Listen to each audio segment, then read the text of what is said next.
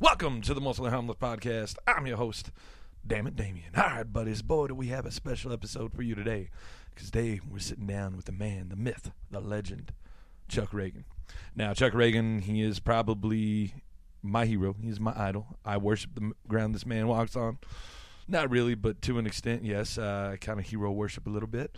And uh, this is probably the best interview I've ever done for this uh, little show. And it's very fitting that Chuck Ragan was also the first interview I did for this very little show way back in December of 2011, right before it kicked off in uh, January 2012.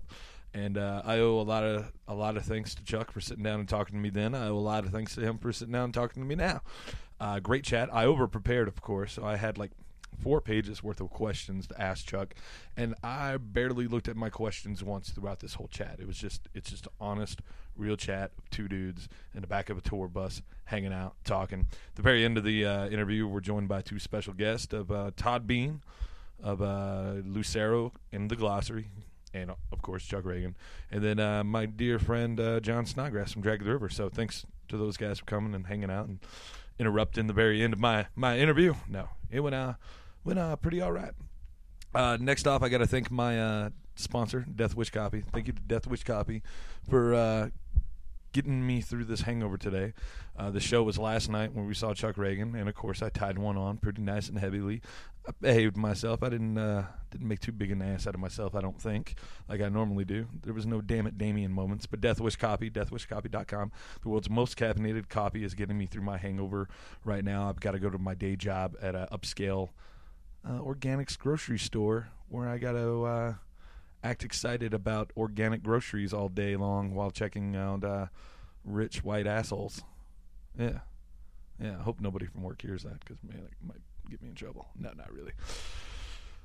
So uh, Thursday night we started off my uh, weekend adventure. We went and checked out the brilliant, fantastic Lydia Loveless at the High Dive here in Denver. Uh, we I tried to get an interview going with her, but she was a little under the weather. Uh, she uh, so she wasn't ready to do an interview. She didn't want to do one. That's okay, I get. And uh, but I just wanted to make note and say that holy crap is this woman amazing. She's like 23, 24 years old. Grew up in a punk rock honky tonk dive bar. I don't think it was and. Um, you know, she often gets compared to Loretta Lynn, but I like to think of Lydia Loveless as like a punk rock Dolly Parton. She's got the pipes, she's got the looks, and not that that really matters. She's got the skills, she's got the talent to pay the bills. So if you're a fan of guys like Chuck Ragan and uh, the White Buffalo and this genre, and you haven't checked out Lydia Loveless, please do so right now. P- hit pause, check out Lydia Loveless. She's gonna floor you. She's gonna blow you away. Her new album is out now on Bloodshot Records. It's a killer record. I don't have the name of it in front of me because I'm not a very good host. Um, but Lydia Loveless at the High Dive, you were amazing. I hope I get to interview you soon. I hope you're feeling better. I hope your tour's going well. Um, I'm gonna go ahead and quit rambling because I ramble too much in these intros, and we're just gonna we're just gonna sit down and we're gonna talk to Chuck. His newest album, uh, Till Midnight, is out now inside One Dummy. It's probably my favorite record of the year so far, and that's that's a, that's a tough call because I've already heard the new Menzingers. I've already heard uh, you know the new Hold Steady. We've got Pup out this year also inside One Dummy. There's a lot of talent, but this is the one that has stuck with me the most of the year, and um, it's a little bit of a slower song, but I'm gonna open this this interview up with my favorite song off Till Midnight, and this is uh, "Wake Up with You." By Chuck Ragan. All right, Chuck Ragan and the com- uh, com- camaraderie. So let's uh let's kick this episode off, folks.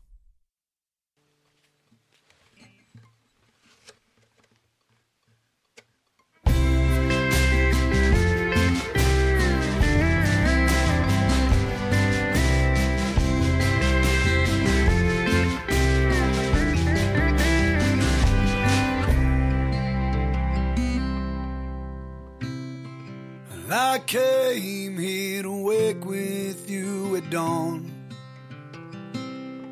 With no understanding of any wrong.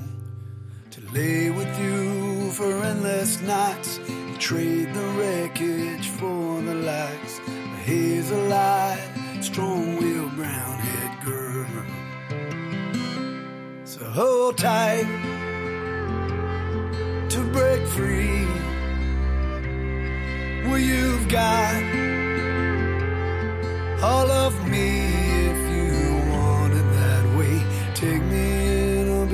to you, baby. Do my damnedest to make mistakes, but one.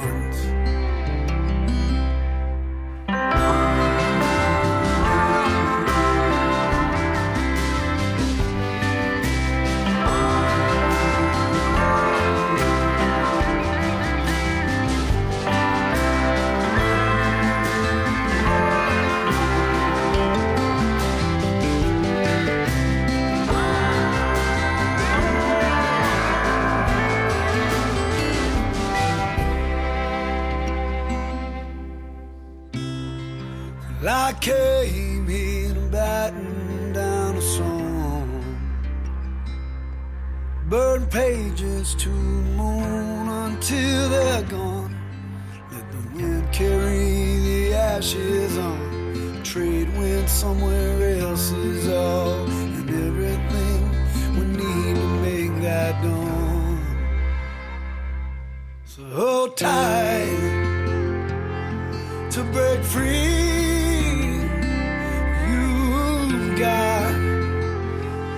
All of me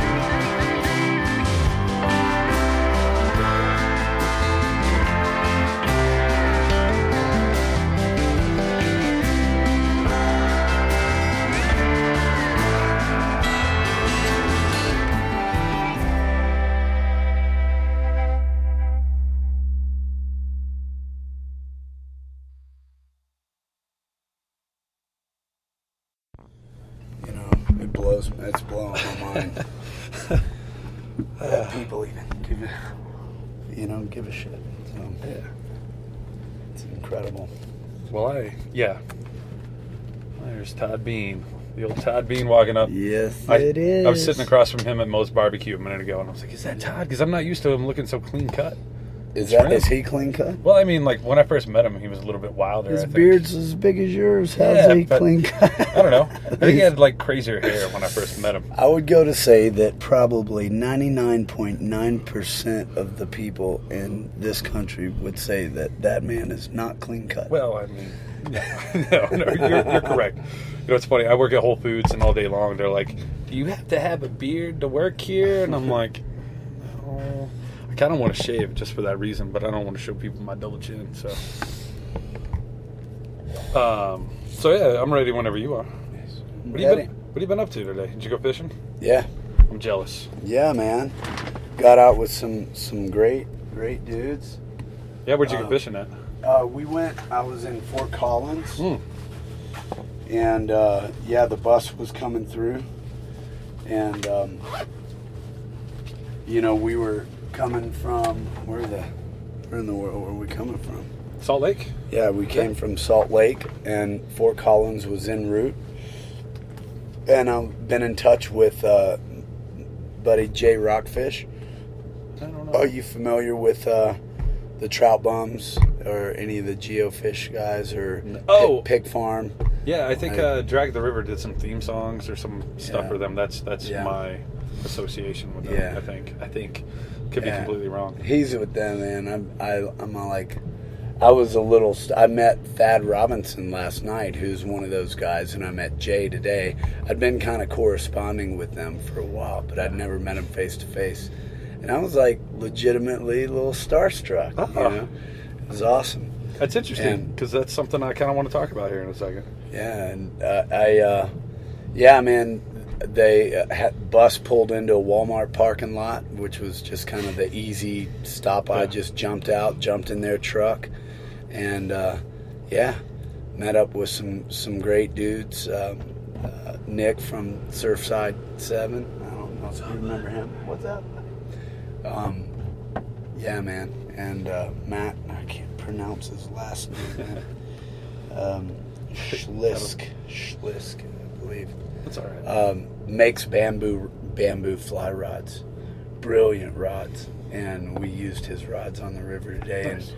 and we we couldn't couldn't count the fish we caught. I mean, it was unreal. Yeah. We kind of got into a spot, and they were just loaded up, and it was just fun with those buddies, just one after the other. Do you keep them or you throw them back? No, it was all release. Nice, nice, nice. Yeah. Kiss them every once in a while. I gotta admit, like, uh, I'd had this idea for a long time, and I was really, really jealous of Andrew Seaward, Seaward, Seward, Seaward, yeah. because he beat me to it. He beat me to it because, like, uh, I've been doing this podcast, obviously, radio, internet show, and I've been doing more and more video stuff. And I was like, okay, I had this idea. I've never been fishing before, ever. oh no! And I was like, I'm going to get Chuck Ragan to take me fishing for the first time. and then Andrew posts that video, and I'm like, well, I can't fucking do that now, can I? Oh well, that, you, Maybe know, next you, time. you got to start somewhere. You Yeah. know, we could still do it. Yeah, Well, if I'd known you were going fishing today, maybe we could have, but that's all right.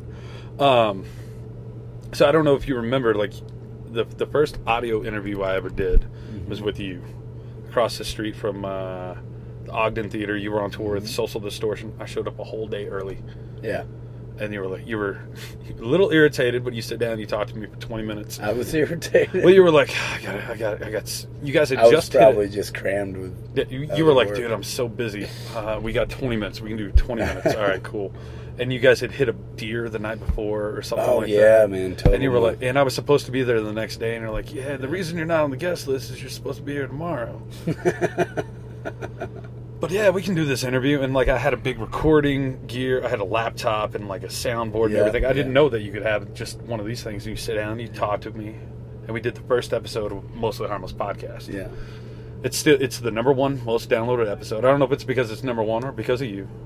And it's okay, it's good. It was my first one, but uh, it kickstarted this whole fucking thing where uh, here it is two and a half years later, and I've interviewed, I've traveled, I've done all this crazy stuff, and it's all and it all starts off with you. And I've met so many great people, gone on so many great adventures. So thank you. Oh well, thank you, man. And uh, hopefully, hopefully, it seems like you don't remember, but like it seems like every time I run into you, I'm always that drunk asshole. At the end of the night, like, hey man, I just want you to know I You- love you. You've always been you. hospitable, man. I love you. You've always been good. But I know the term Punisher. Like, I, Yeah. it's, I don't know if you know it, where it's it's that guy at the end of the night who's like just talks in circles over and over and over again. So I'd like to publicly apologize if I've ever been that guy towards you, because you're somebody like e- even That's now. very kind, but, Yeah, but- you haven't. So Okay, good, good, good, good. I feel that way sometimes. Like uh, Ryan from Off with Their Heads. Like uh, I'm like, dude, I'm sorry. I always punish you. He's like, dude, you're punishing me by telling me you're you apologize all the time. And I'm like, I'm sorry, I'm sorry. I just love your band so much, and that's the way I feel about you. And like I, I I'm not starstruck because we've hung out enough times that it's like, all right, cool. Uh, but uh, I was going to ask you who starstruck, who who are you starstricken by? But fishermen, apparently. yeah, yeah. You know, fishermen. I don't know. Um, I mean, different. You know, still songwriters. You know, that like songwriters that I admire. You know, that I'd never met before, and uh, you know, I don't care how long you do something or you know how long you're into something. If if somebody else is basically doing what you're doing and but they're doing it in a way that really inspires you or a way where you just highly highly admire and respect them. Mm-hmm. Man i mean if you've never met that person before you to me that feeling is always there. I don't care you know what caliber any of us are ever in like if you're if you have that admiration for someone and you've never met them before one, you you really hope they turn out to be decent folk. Yeah, you know what I mean? Yeah. Like you you hope that they're not gonna you know let you down or put you off or you know what I mean? Yeah. And I mean, two, you just you you you want to know like that other side of them that nobody knows. Yeah. You know what I mean? And, that, And- and that's what's great about this little thing I do is like people people describe it as a barroom chat. Yeah, so, dude, it's just right. chit chatting. It's Yeah. kind of like a first date. Yeah, yeah. Get to know each other. But um, I forget where I was going with that. You had a, I had a thought process in my head and then I interrupted it. But so you meet these people like, you, I, I've heard in interviews you want to keep yourself, you want to put yourself out there. Is it hard to put yourself out there night after night? Meeting people, being that that genuine guy that you are.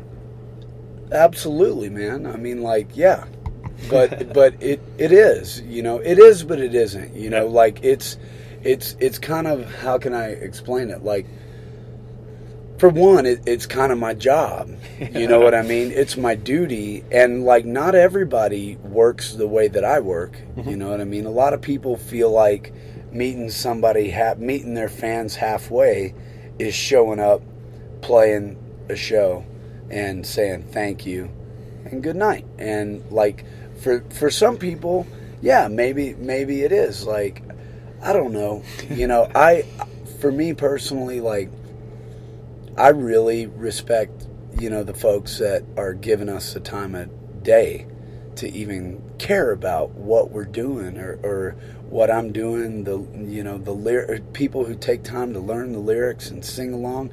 Hey, I you know I go to I go to shows from time to time and like I'm you know in the grand scheme like you know, I'm on a budget too. You know, I know what it takes.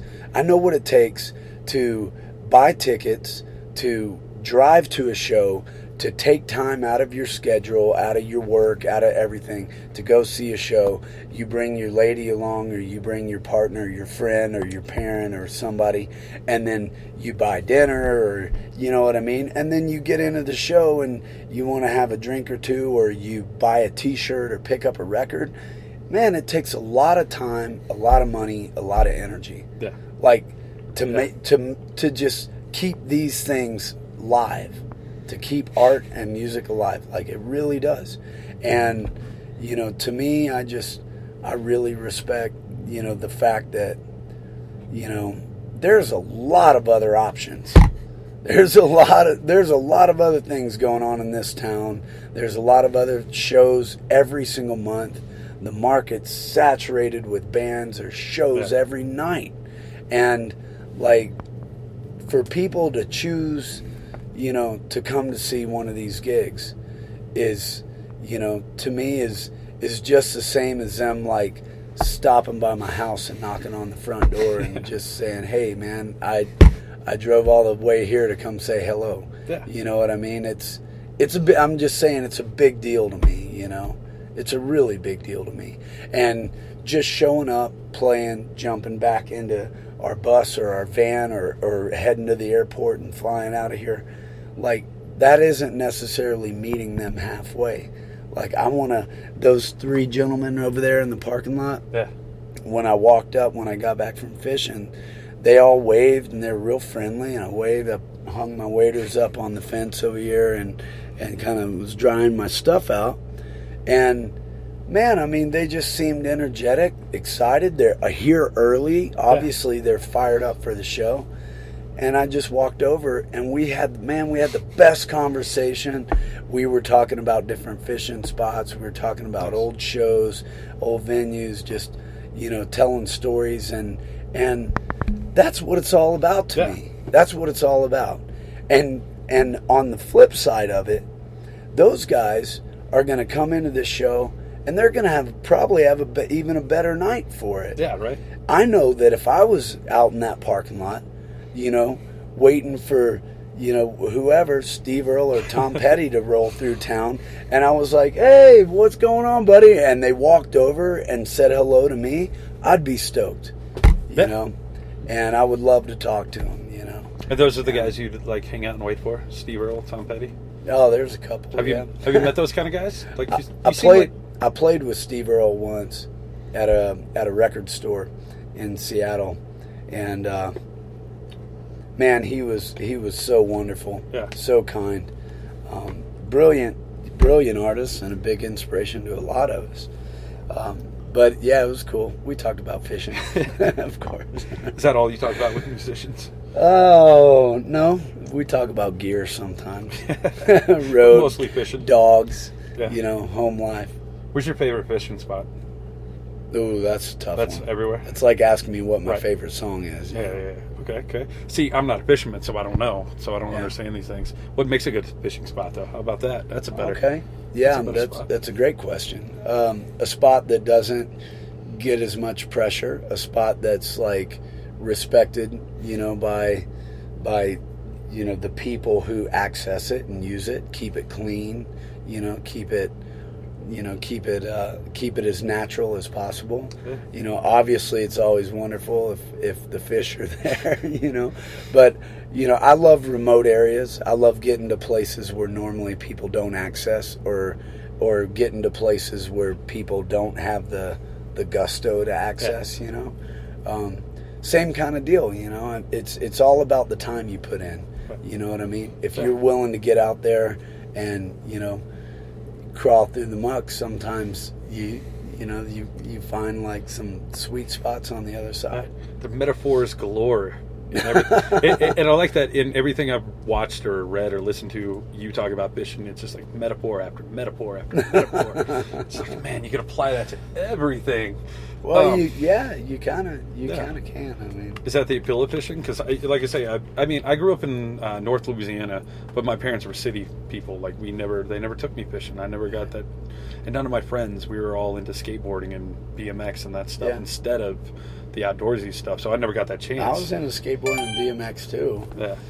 Um, you know, I just uh, it's it's always been a just a way of life for us, for my family. You know, I mean, we, uh, you know, I mean, my my mama and papa were just true blue. Like, you know, they lived off the land, and and uh, you know, he he taught us a lot about hunting and fishing and growing food, and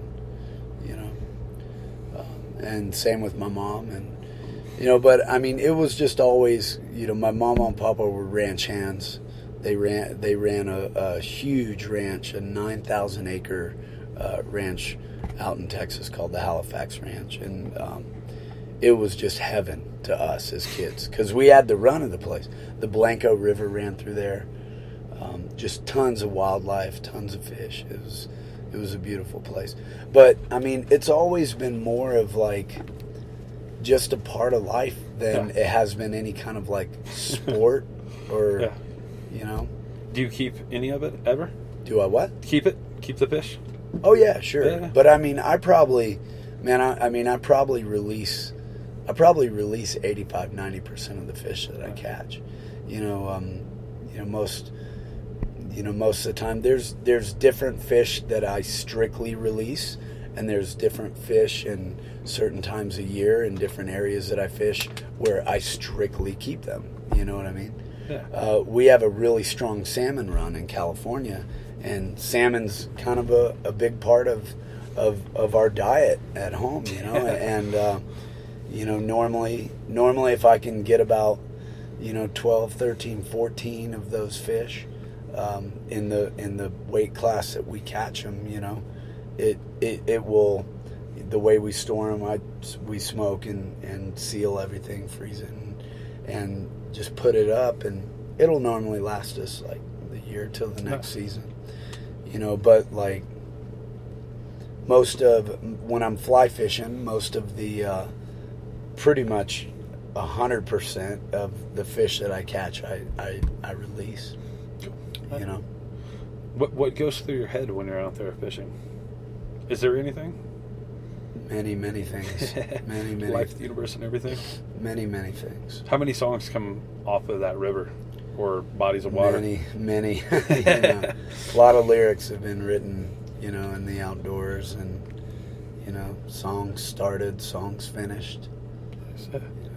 It's part of the life. And what what I like about the music is too is like what you describe about your experience fishing is kind of the experience I get listening to it. I mm-hmm. can't. It, it sounds like I'm pandering, but it, it's honest. It's genuine. But it's like oh, it's so relax. Even even the new record, all the records, it's so relaxing. It's like comes from a clean, natural place, like you were talking about, where the best fishing spots are, and all these metaphors. It's like oh yeah, that sounds like your music. So that I mean, I guess it kind of makes sense because that that's a gigantic part of you. So. Yeah. I don't. I don't really know what I'm trying to say with that. Well, thank you. I mean, that, that's cool that you get that off of that. I mean, it's, you know, uh, yeah. I mean, the outdoor world is, it is just such a huge, Yeah. you know. Not only is to me is it important to me in my life, I just feel like it's such an important, um, you know, cause to fight for, and and constantly try and better. Because I mean, man, look around you, man. I mean, we've we it's no question we have made a mess, Yeah. a big one. and uh, you know, I don't know. People battle back and forth on whether we're able to recorrect it, you know, or correct ourselves, or you know, come back from what we've done, and maybe we have, maybe we won't. Maybe maybe if we just take part and do little things here and there and start within our home and within and then within our neighborhood or our group of friends and then within our community and then our society you know a little bit here and there and you know a little difference here and there will amount to you know something something you know valid that you know that'll actually make a difference Yeah. uh, God, it's. I just like looking out the window while you're saying that. It's like, yeah, you're right.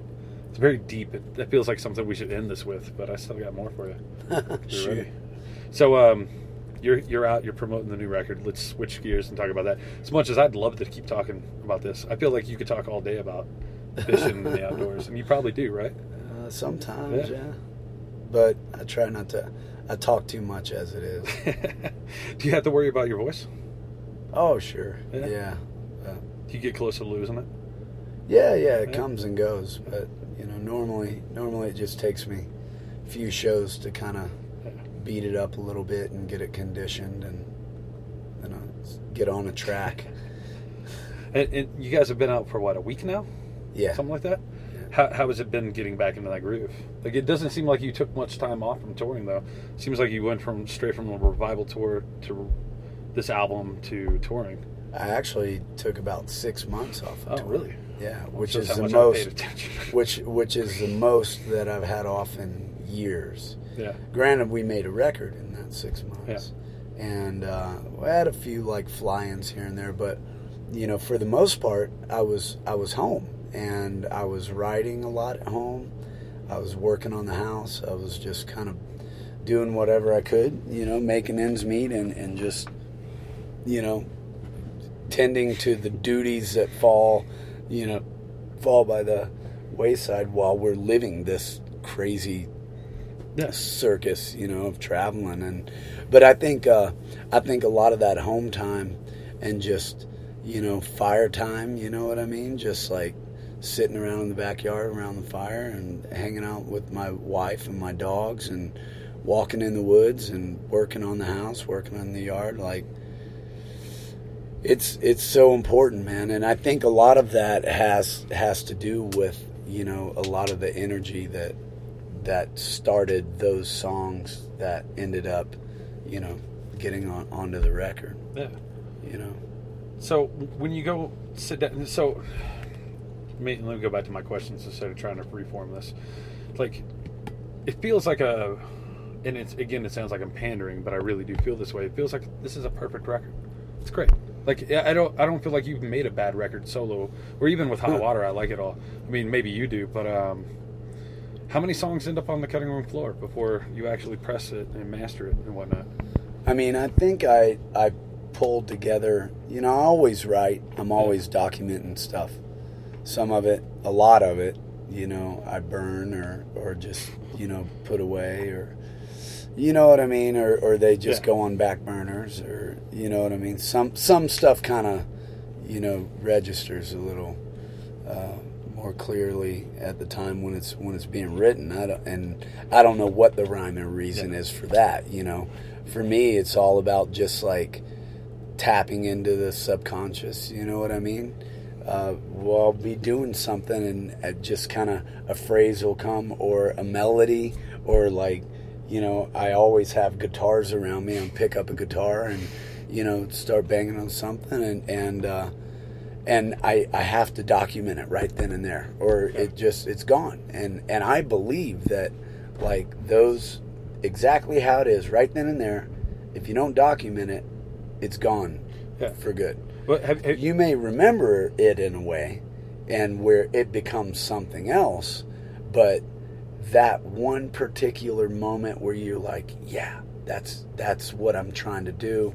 And it's like when you kind of make your hair stand up on the back of your neck Yeah. you know where you're like i don't know it's like kind of tapping into something.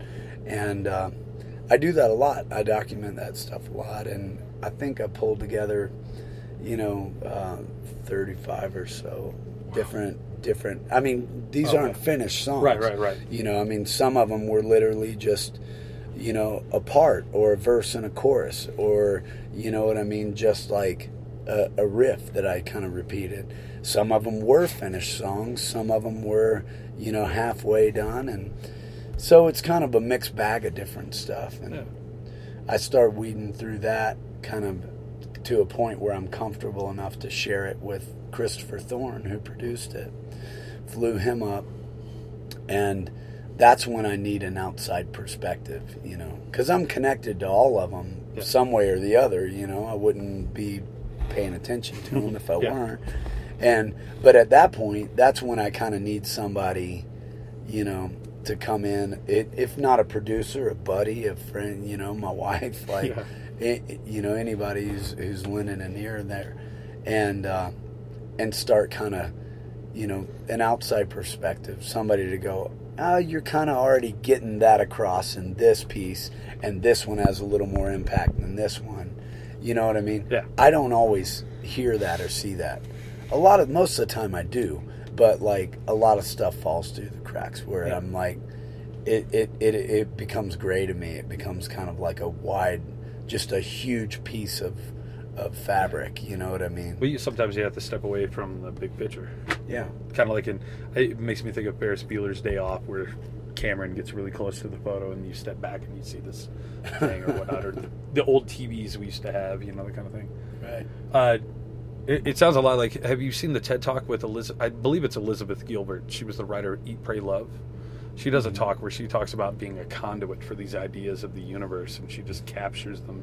Sometimes, if you if you don't have a pen handy, mm. they just disappear, and somebody else captures them. I I'm a true believer that like I don't know what it is that makes me believe this. I don't know if this was like a choice that I chose to believe this way or Yeah. what, but I believe that these songs just exist. And you know, like they've always existed and and will exist and continue to exist in different forms or the other. And you know, we grow up, we listen to artists that we're inspired by, we listen to music that drives us and like fuels us and and you know, w- then we learn how to play and we learn how to express on our own Yeah. and all these little influences that we had when we were hearing the Nova Right. uh, Nova driving down the street blasting music when we were on the playground as a little kid and there was something in that chorus that just like you know I mean I can't say that that wouldn't come out 40 or 50 years later somewhere in some other form Yeah. you know and i believe like these songs uh, you know that that we all you know right like they they exist and and it takes us to just kind of like notice them you know it's more just like paying attention and like noticing whatever it is that puts that melody in your head whatever when you're walking down the street and you start whistling a tune that you've never it's just some Yeah. random melody where does that come from And then somebody else can be like, "Oh, that melody, yeah, that's this over here, Yeah. this wholly other thing." That, like, I remember uh, being like a young twenty-year-old and picking up the uh, the Tao, or the Tao, whatever T A O, and like reading it for the first time and like throwing it across the room because all my ideas were in there. This book that had been written hundred years ago, well, Yeah. thousands of years ago. So yeah it's weird. Um, yeah you seem like you'd be a Hermann Hesse fan.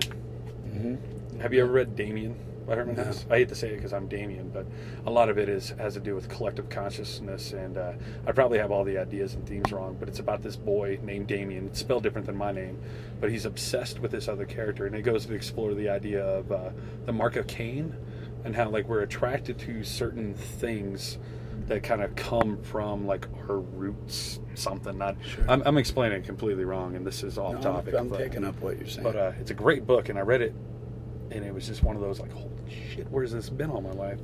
Uh, it was my uh, Catcher in the Rye. I had the same feeling the first time I read a book called Ishmael by Daniel Quinn. I own it. I haven't read it. Yeah. And, uh, you know, that was one of those books that was kind of passed around a circle of us. That's how I got and my then, copy of it. yeah, and then we, we would all have conversations, and it would end up in these debates, and it was all these, and it was just one of those books where, you know, everything that you know, all these, you know, observations, all these realizations, all these things, you know, that are, you know, obvious but not always seen, you know, we're just ringing clear. Where I'm going I've always known this. Yeah. You know, this like this has always been in me, and and maybe this is uh, in everyone. You know what I mean? And we just we need to take time to to notice it. Vonnegut hits me that way a lot of times too. Like, and it's oddly enough his throwaway sentences. It's just like random throwaway paragraph. I'm like, that's secret of the universe right there. Vonnegut's got it hidden in his like worst book, you know that kind of thing. So who knows? Who knows where we find our meaning from? Um, I don't want to. I, want, I, I, I do want to because we're supposed to talk about your new record. Yeah. As much as I love this, man, I could. Well, let me talk about the guys. I mean, like Yeah, yeah. That's honestly, that's, that's where I was um, going. Thank you. The you know the I owe everything to yeah. to everybody that it has been surrounding me that I'm a part of that they're a part of what I'm doing it's it's so, it's like so communal and and it's such a positive thing man and and like and I'm not just talking about the band guys I'm talking about Side One Dummy and you know all the folks you know who like worked on the videos and like the graphic design and like down to the manufacturing. Like there's all these people you know our managers the pre-sales the agents. It's it's a massive team man. It takes a it takes a village to make a Yeah. record. And it takes a village to make a record that will see the light of day you know that'll get go through the press and, and like you know get listened to or, or just get made you know? Yeah. and um, you know bringing in bringing in uh, you know Joe and Joe and John and I we sat down you know after when it was time to start thinking about let's do another record. And and we started talking about what we wanted to do different. And we'd been playing some bigger shows. We'd been you know kind of our whole point of covering ground was we wanted to document what it sounded like with these three instruments upright bass guitar and fiddle. You know this is kind of how we're playing Yeah. most of the time just as a three piece and we were playing these bigger shows and we're all extremely percussive players the three of us you know which can be really powerful as how we Mhm. do it but at the same time we can get going and sometimes we can lose ourselves you know everybody is you know playing their melodies and their notes and their chords but we're also banging on these instruments you know so you get all these like different rhythms happening as well. So the first thought was let's let's bring a drummer in. Um, we had we had hooked up with social d through 2011 as you know and um, hit it off with them hit it that's where met david hidalgo jr first and hit it off with him. And then uh, we talked about playing together, you know, just here and there, and then I and then I heard um, his work on Devour, uh, Dave Hause's record, and which is brilliant, and um, and then it turned out that he was available, you know, to do our record and do a couple tours. This one being this one here, and the next one that we're about to do. And so, right at that same time, you know, I wanted to reach out, reached out to Todd Beene, and, and uh, you know, he he was available, and it seemed like immediately we had this, we had this kind of recipe for what, you know, kind of a, a foundation for what we wanted Yeah. to do. Um, to me, all the pieces were there, you know, like, and. Uh, I, I flew everybody out after I went through that process we spoke about with Thorn and kind of cut the songs. We just kept chopping this group of songs down, this batch, down to maybe you know 18 or 19 numbers, and uh, I flew all the guys out to California, and we spent a week out there. Um, wake I would wake them up early, four four thirty in the morning, get them all loaded up, coffeed up, and we'd go hit the lake and go fishing for a while, and uh, and then we'd come back to the house and just start digging into songs, build a fire, you know, cook some food, and just I wasn't so much worried about working out the kinks of the songs. My I, I was more concerned about that, just pulling Yeah. all, all of us together and and bonding. You know, I feel like if if if you have a bond with the people that you're sharing music with, the music's only going to mean that much more, and it's only going to be that much more powerful. So, you know, we pulled that together, and then we booked a tour intentionally to follow that pre-production and intentionally to land right before we were to go into the studio. So the idea was just to pull everybody together, you know, get somewhat comfortable with a group of songs, hit the road, forget about these songs, and just play shows together. And then get into the studio as a well oiled machine, revisit all those songs, and make it happen. And that's what we did. So you built a family, Yeah. so to speak. yeah pretty They say you can't build a family, but apparently it sounds like you did. But I mean, apparently they were predestined to be in this group anyway. Man, I, I I count my blessings, man. Every time I get a chance to to step on stage with these guys, Yeah. because I don't. I mean, I don't know how long it's gonna go. You know, none of us do. Nobody knows what's around the corner. You know what I mean? And I mean, it's it's one of those things where I just I I, I just I respect them so much. I admire them so much, and I look up to them as as friends, as musicians, and just as human beings. You know. Yeah. And uh, I mean, hell, if this is the last show that we all play together, man, I mean, we could put a stamp on it, and I could just say that was a hell of a ride, you know, and be be more than happy with it.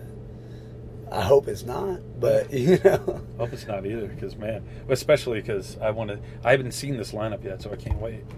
Um, it's a whole nother animal, I my know. friend. I've only seen uh, I've only seen you and the three, you, John, and Joe, and the Ri- revival tour. So I'm like, well, and Hot Water, of course. But Yeah. as this, I'm excited. I've seen you play guitar by yourself, just you on stage. What's a more true uh, version of your songs? Is it? It's all. the I mean, it's all. It's it's all true to me. Yeah.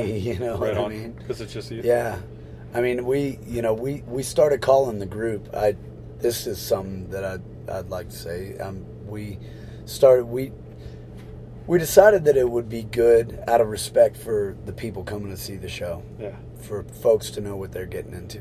And, you know, when I'm playing with a band, it's going to be billed as we decided to call the band the camaraderie. Like that was kind of a group effort kind of thing that we all decided on.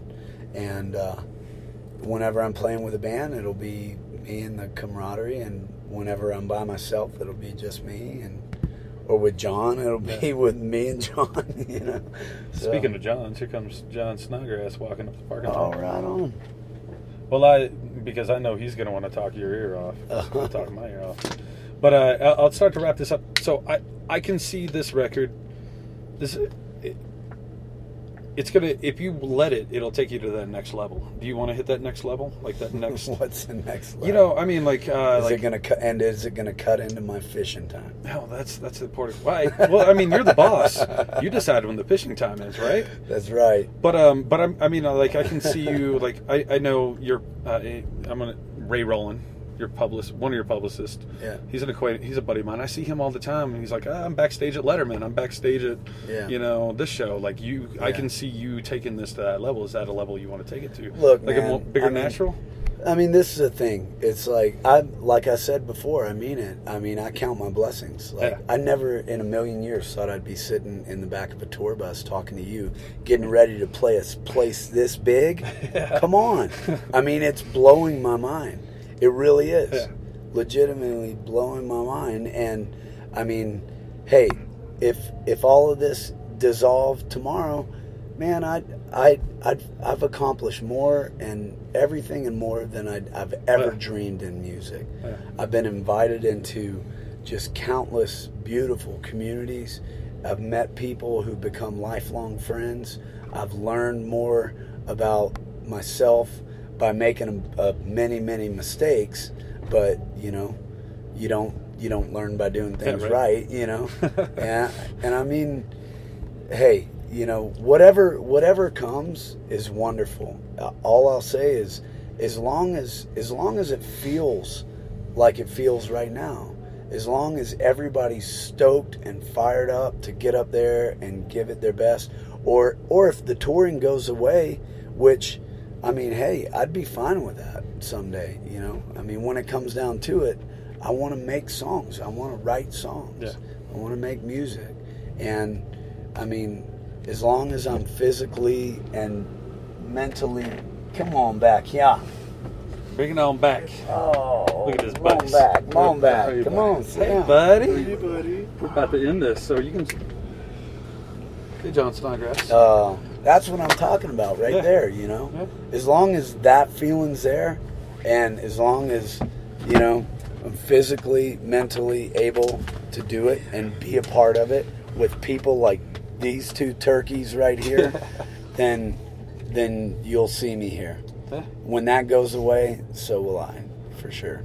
That's the perfect ending point. And Jon Snodgrass came in to witness it. I got to thank John though Hair's because looking good. Ah!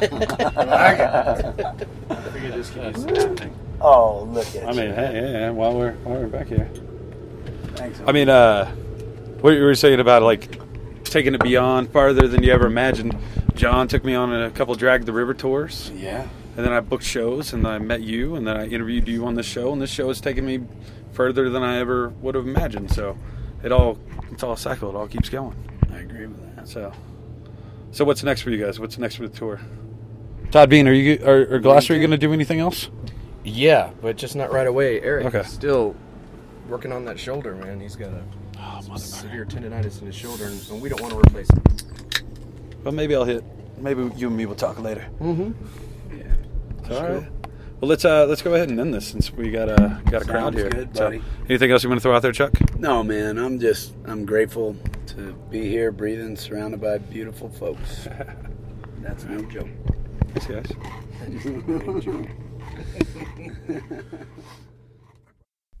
well, all right, buddies.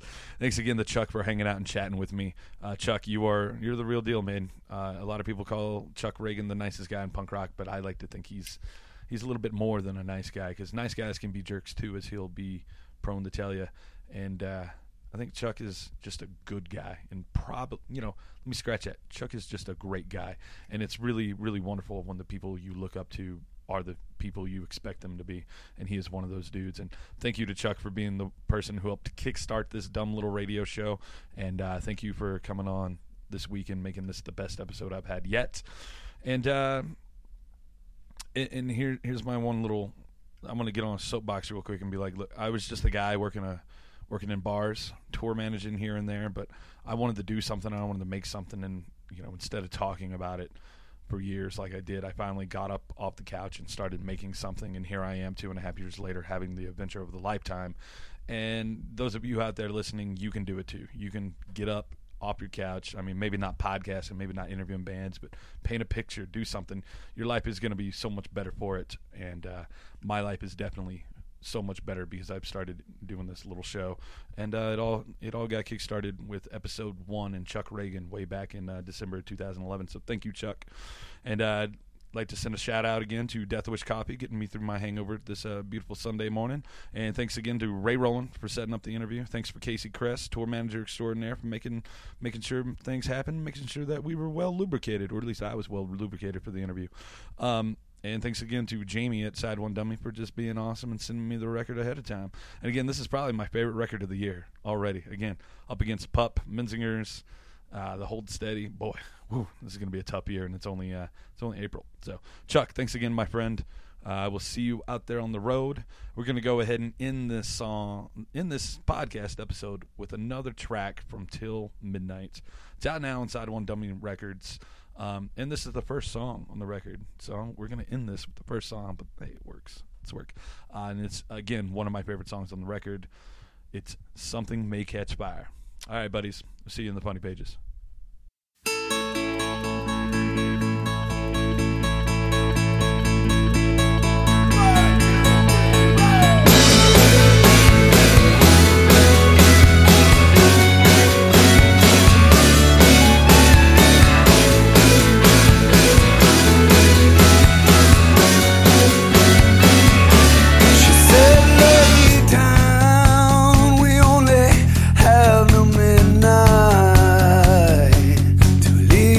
This town